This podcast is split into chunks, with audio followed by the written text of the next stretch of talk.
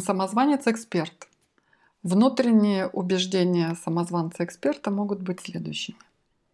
Я должен знать все. Или если я не знаю всего, то я фальшивка.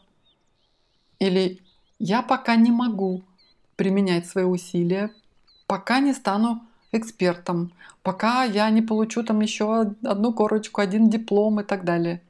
Потому что я пока недостаточно квалифицирован. А вот если бы я был действительно умен, то я бы уже все знал. И вот примером такого самозванца-эксперта может стать молодой амбициозный эксперт по финансам, условно по имени Игорь. Все имена и ситуации вымышлены. И вот Игорь, он активно стремится к саморазвитию. Он посещает различные мероприятия, следит за трендами, много читает на тему финансов. Однако он по-прежнему считает, что он недостаточно квалифицирован и иногда чувствует себя обманщиком.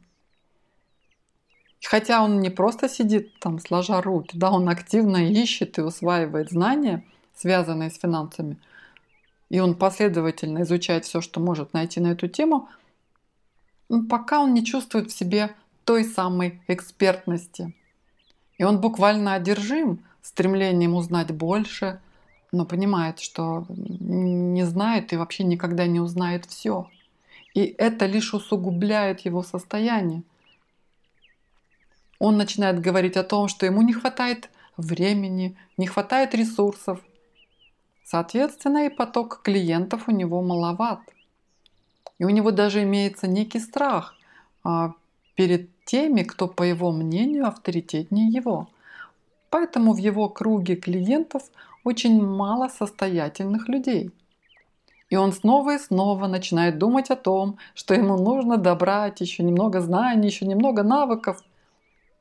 Причем Игорь, он не позволяет себе просить помощи у других. Потому что, разве настоящие эксперты так поступают? Ведь логика его проста здесь. Если он обратится за советом к коллегам, то вдруг все поймут, что он-то самозванец.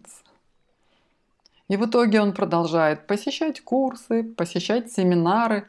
И все ради того, чтобы стать этим самым идеальным экспертом, которым, по мнению окружающих, он и так-то, собственно, является. И в чем проблема Игоря? Если разобраться, то экспертность – это ведь понятие такое относительное.